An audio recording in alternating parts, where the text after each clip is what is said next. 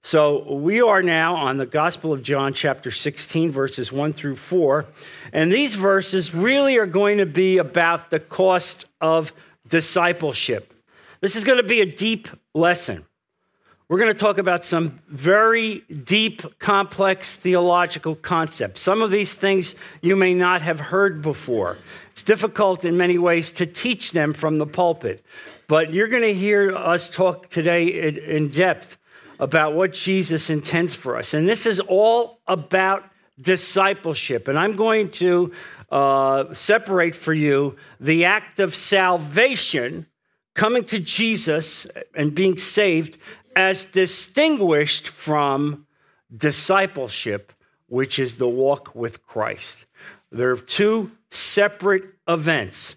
Uh, and Jesus is going to speak about that this, today in these lessons. And as I do this, uh, uh, I, I, just would like to open with Romans 8, verses tw- uh, 28 and 29. And Romans 8 is one of my absolute life verses. I love it so much. It means so much to me, especially when you go through difficult times. Romans 8, 28 and 29. And we know that in all things God works for the good of those who love him, who have been called according to his purpose.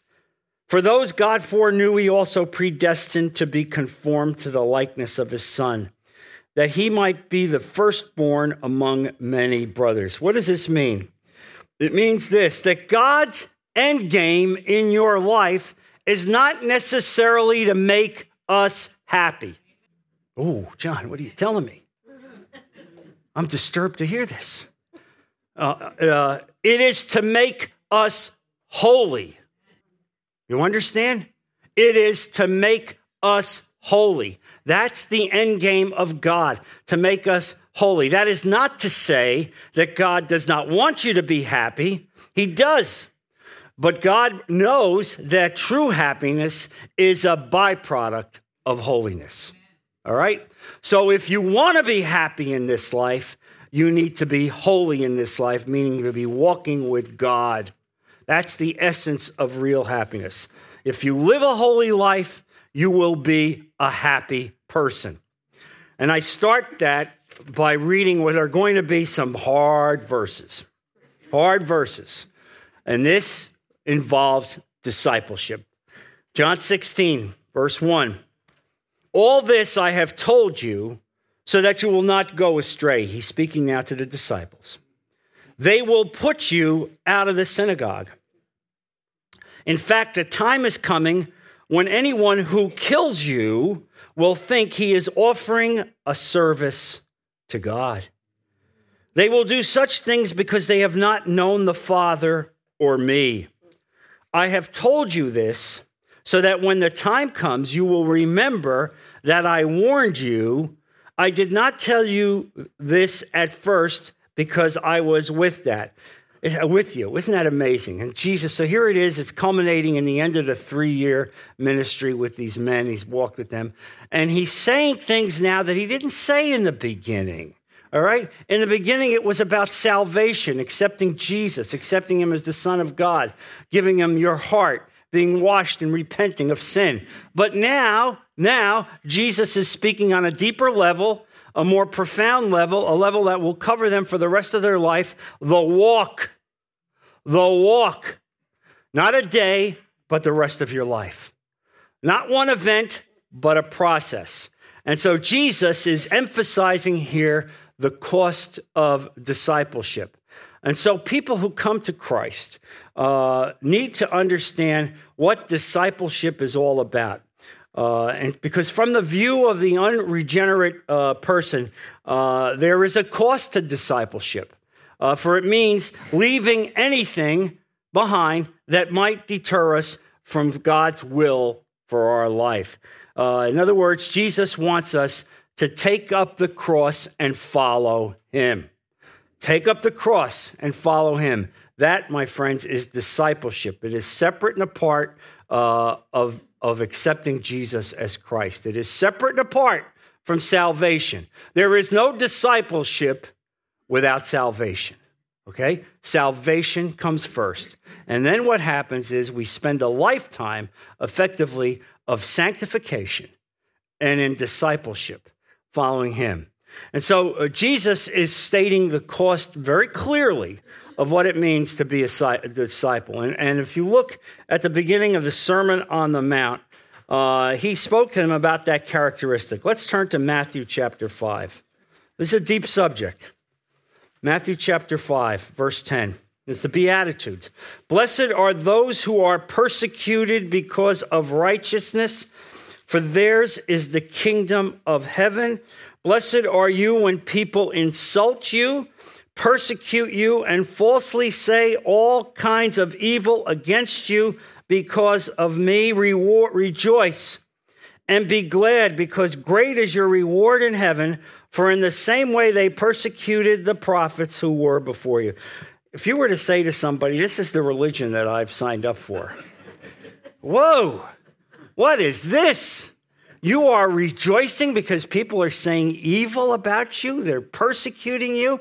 They're making you suffer. Uh, and it's hard. And Jesus tells us here that um, when you are persecuted, by the way, because of righteousness, let me add that, not because of your own earned stupidity. Can we differentiate that? Okay, some, some of us are persecuted because we've done dumb things or mean things, mean spirited things, and we're persecuted, and then we go, Lord, I'm being persecuted. Yeah, that's right. And you deserve it. But if you're being a righteous, holy person, walking within the will of God, and people come against you and persecute you, then Jesus is saying that there will be a reward for you in heaven. And that is why he says here, uh, theirs is the kingdom of heaven. That's an amazing verse. So, what does it mean? It means this that, that and this is why we distinguish salvation from discipleship.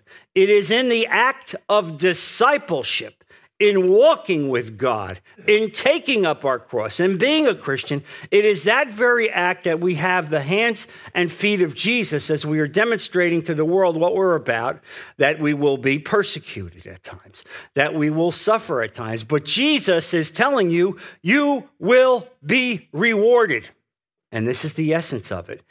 The essence of rewards, and we know that rewards will take place in heaven. God is grading you on the extent of your discipleship. All right? All right, so that we understand this. This is exactly what's going on. And so when we come before the Father, when we come before Jesus, uh, when we leave this world, this is exactly what the review process will be. It will be a review. You're already saved. So God isn't going back over your sins, what your sins have committed. He's not interested in that at that point. You're washed. You've been adopted into the family of God. But the question is, what have you done as a disciple of Jesus? And it is that very order, that very walk, which God will be uh, interested in. Look also, if you would, to 1 Peter chapter 3. This is a very deep and interesting uh, discussion. Uh, 1 Peter chapter 3, verse 14. But even if you should suffer for what is right, you are blessed do not fear what they fear. Do not be frightened. But in your hearts, set apart Christ as Lord. Always be prepared to give an answer to everyone who asks you to give the reason for the hope that you have. But do this with gentleness and respect. And so there it is. You will suffer. You will be persecuted, but always do what is right. There's another backup on this. Look at uh, chapter 4 in 1 Peter, verse 14. If you are insulted because of the name of Christ, you are blessed. For the Spirit of glory and of God rests on you. How about that? If you're insulted for Jesus, you are blessed. It's an actual blessing in heaven. God is there and he sees it and recognizes it. I know so many of you have, have, have, gone through suffering and persecution in so many ways. I want to assure you that God sees that. And Jesus is laying out this as a course of our life. This is how we are to live the rest of our lives, how we are to walk. Uh, and so here we are being told that we rejoice in the persecution because it is through the persecution uh, that we are going to be blessed. Look also uh, at Paul's words on this very subject. Look at 2 Timothy chapter 3. 2 Timothy chapter 3 verse 12. In fact, everyone who wants to live a godly life in Christ Jesus will be persecuted. There it is. How's that? Everyone who wants to live a godly life in Jesus Christ will be persecuted, while evil men and impostors will go from bad to worse, deceiving and being deceived. Uh, and but we we will be persecuted. Uh, look also at Philippians chapter one. Philippians chapter 1, verse 29. For it has been granted to you on behalf of Christ not only to believe on him, but also to suffer for him. Wow. Since you are going through the same struggle you saw I had, and now hear that I still have. So uh, you, you see this. That's why I say this is a deep theological discussion. Uh, it's difficult for, for people that just come to Christ to understand this. So we're separating out. We're separating out salvation, all right, as distinguished from discipleship. And so discipleship involves works through the grace of God. Salvation is of no works, the, the free gift of God. But salvation is what, but discipleship is what we are going to endure for the rest of our lives while we're here in this world. Uh, and so this is a continuation, as Jesus speaks about a continuation of the continuing hatred of Jesus. The world despises him, the world hates him, the world repudiates him. And you, my friends, are standing in his shadow. That's what it is. And so Jesus is telling you this is what comes with the territory. This is what it's all about. Don't think you're going to be elevated that the world will elevate you. No, no, that's not going to happen. There will be some people that will do that. But more than likely, rather, you're going to find that even within your own family, sometimes within your own church, you're going to suffer repudiation uh, and persecution. It will happen. And Jesus is telling us this. Uh, and so, uh, here, one of the incredible things that Christ indicates here is that his disciples will be put out of the synagogue. I don't know if you can appreciate how significant an event that is in terms of a first century Jew. If you were a first century Jew, your entire religious, social, and cultural life were in the synagogue, were in the temple. There was no life outside of that. Uh, and so uh, it's not like being excommunicated from a church today. You know, if you're in a church and whatever things got bad and they tell you we don't want you here, no problem. There's like 10,000 other churches. You can go to any other church. Not so in the first century. You were put out of the temple, you were put out of the synagogue. As a Jew, you were done. Uh, and that meant that you weren't going to be able to participate in the high holy days. You weren't going to be able to participate in worship. You, in many instances, your economic life would be shut down. You wouldn't be able to have a, uh, a social life. You would become a pariah. We can't imagine how enormous this event is being put out of the synagogue. It's as if your entire world was crushed. Your entire world was crushed. Why? Because you accepted Jesus. Because you accepted Jesus. Uh, and, it's, and it's amazing. And so uh, it would have an, an incredibly devastated, devastating effect. Uh, and then the unique thing about this, the unique thing about this, and the following example of murder, because Jesus tells them, you will be killed. Jesus, what are you telling me? What are you telling me? This is, this is not looking like a good sign up moment. you know? It would be like you went down to sign up for the military and instead you had a list of the body bags, you know, from last week. Uh, you know, what, what am I signing up for? And Jesus is, is laying it on the line. Yeah, you're going to be put out of the synagogue. And not only are you going to be put out of the synagogue, many of you are going to be murdered uh, and killed. Uh, and, and, and the thing is that, that the persecution, and this is the most painful part of this, I make this in my note, uh, the, the persecution is going to come from ostensibly religious people. And I can tell you, frankly, in my own life, the worst persecution and suffering that I endured in my own life came from religious people. Religious people. There was some, some incredible amount of pain when so called religious people uh, persecute you and su- make you suffer. And I know many of you have, have gone through this. Uh, one of the members of this class is not here now, told me an instance where he had been uh, the, uh, the church organist and choir director for 20 years in a church. During that period of time, he had gotten divorced, but still did his duty.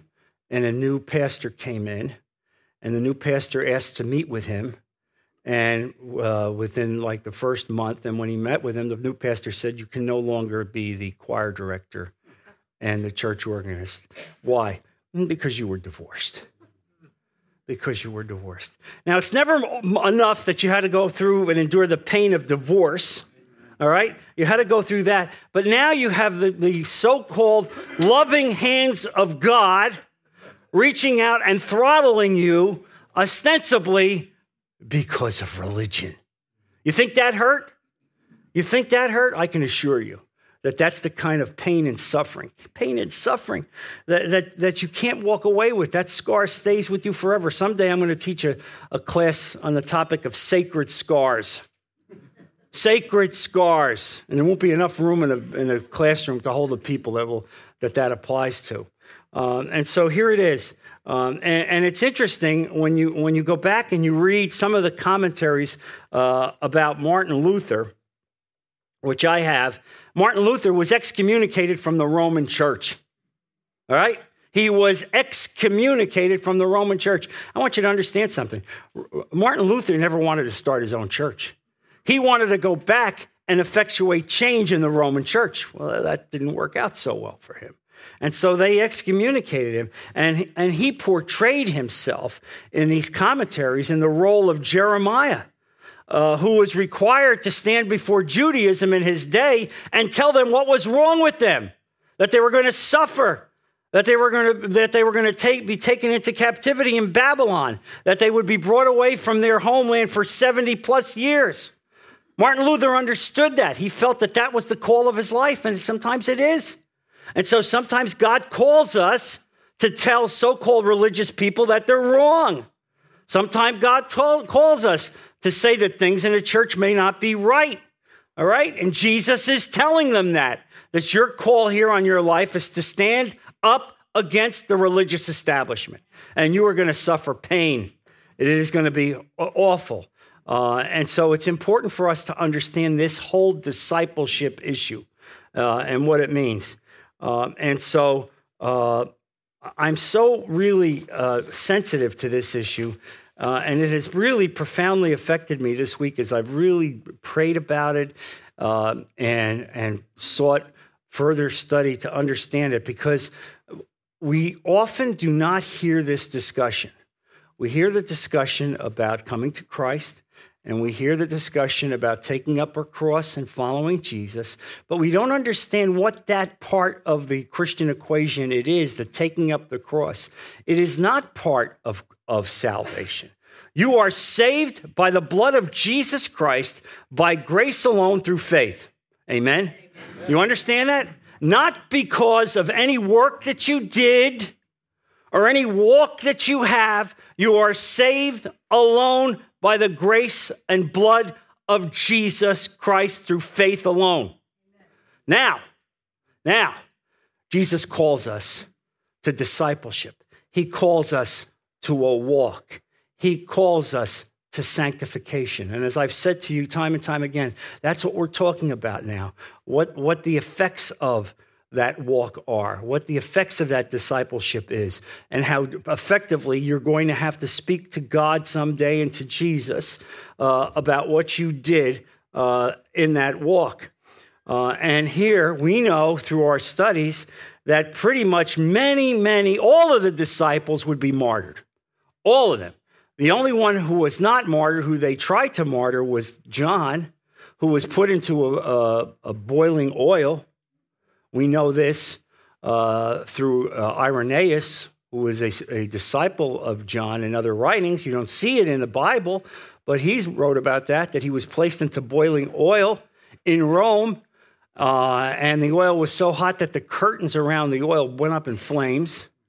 And after about an hour in this effective, what became effectively a hot tub, because of the grace of God, he's just sitting there walking around and swimming and paddling without any effect at all. Can you imagine?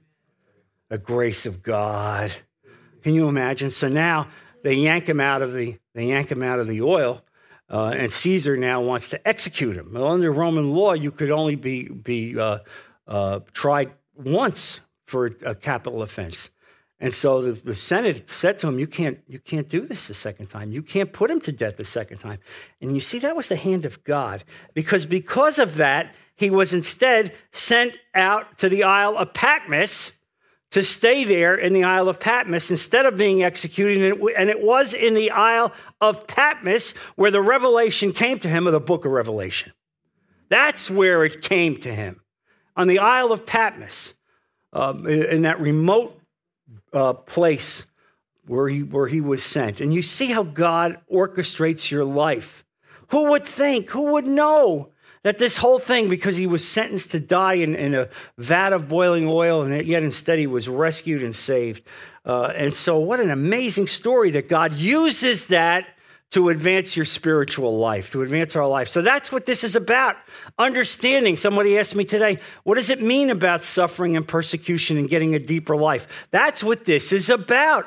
God is molding you and perfecting you and making you, and often that involves persecution and suffering. All right? And what does that mean, persecution and suffering? It means that, that it might mean vituperation. Uh, it might be rejection by your family, that your own family will not want to have anything to do with you because they can't understand your faith. You walked away from grandma's faith. What's wrong with you? We were all there for grandma, and you walked away. What makes you think you're better than we are? You know, people don't understand that you're bowing your head to the will of God. Or you go to the, the doctor and you get a bad diagnosis all right, health intervention takes place. So relationships go sour. It goes on and on and on. But I want you to understand we read the first verse in Romans 8 28. For we know that all things work together for good to them that love the Lord and are called according to his purpose. Why? Because he foreknew who you were and he predestined you to be a son of God. What does that mean? It means this. All right? I'm not a reformed theologian, but what it means is this that God knew from the moment that He held you in His hands before you came to this world and were born. He looked at you, and as He looked at you and gave you free will, He knew what you would do with Jesus. And it was his very foreknowledge of what you would do with Jesus that called him then to elect you as a son of God. All right? Sometimes we overcomplicate this. All right? I've just given you what election is about. We overcomplicate it. And so here it is. You see this all going on. And so, yes, discipleship is hard. Yes, there's going to be suffering. Yes, there's going to be persecution. Um, and, and what uh, Jesus is saying to the disciples I want to strengthen you, I want to make you stronger, I want to keep you on track. I don't want you to think that this is an accident, that I have walked away from you, that I have abandoned you. You hear what I just said? That as you suffer and the persecution comes your way, don't think that God is abandoning you. He's not abandoning you. There is some greater plan for you in, in uh, the eyes of God. Uh, and, and so Jesus is teaching them practical holiness. Practical holiness. Holiness 101. We don't live in the clouds. We don't live in the clouds. We don't live in BLG. At some point, we go into the parking lot. We go into the world. And it's there, it's there that God is calling us to live a holy life. And so here's the thing that I want to emphasize with you Salvation is free. Discipleship is costly. And so the question for you today is Lord, I really want to be your disciple.